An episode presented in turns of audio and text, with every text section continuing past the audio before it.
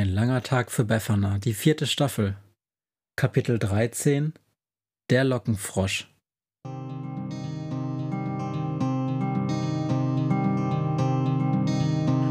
der Wind einsam durch die Straßen fegt, wenn die kalte Nacht sich auf die Häuser legt, wenn in Fenstern Weihnachten.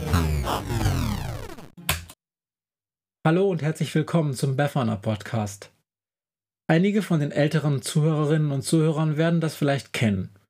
Es gibt Monster, die werden mit der Zeit ganz harmlos. Nicht, weil sie sich verändern, aber weil wir anderen uns verändern. Weil wir größer oder vernünftiger werden und Sachen besser oder zumindest anders verstehen.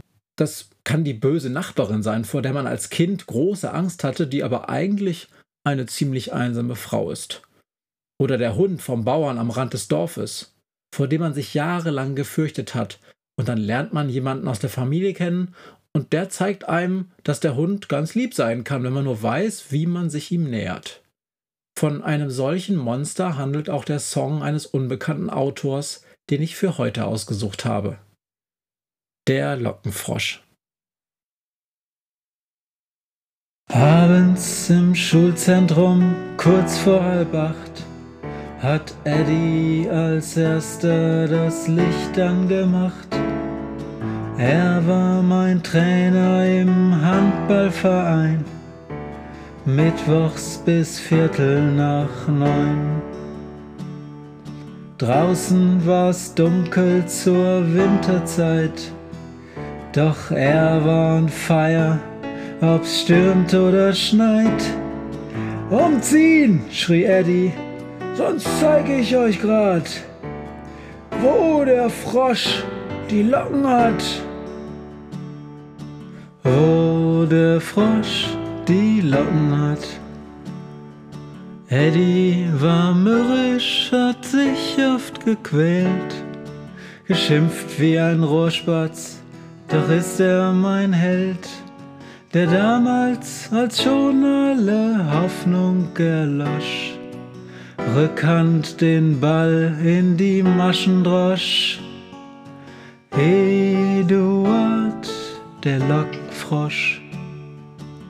Immer wenn mir aus Versehen ein Ball abgerutscht ist, kriegte Eddie einen Knall. Nichts hielt den Alten dann auf seinem Sitz. Pumpen! schrie er 50 Liegestütz. Training bei Eddie war nicht nur ein Spaß. Rennt schneller, ihr Flaschen, sonst mache ich euch nass, rief Eddie. Doch eigentlich hat er nur gesagt, wo der Frosch die Locken hat. Wo der Frosch die Locken hat. Eddie war mürrisch, hat sich oft gequält, geschimpft wie ein Rohrspatz, doch ist er mein Held, der vor 50 Jahren im Endspiel ganz forsch Rückhand den Ball in die Maschen drosch. Eduard, der Lockenfrosch. Eddie war krank, jeder hat es gewusst, konnte schlecht atmen, tat weh in der Brust. Trotzdem auf Handball, da hatte er Bock, hat noch bis zuletzt in der Halle gehockt.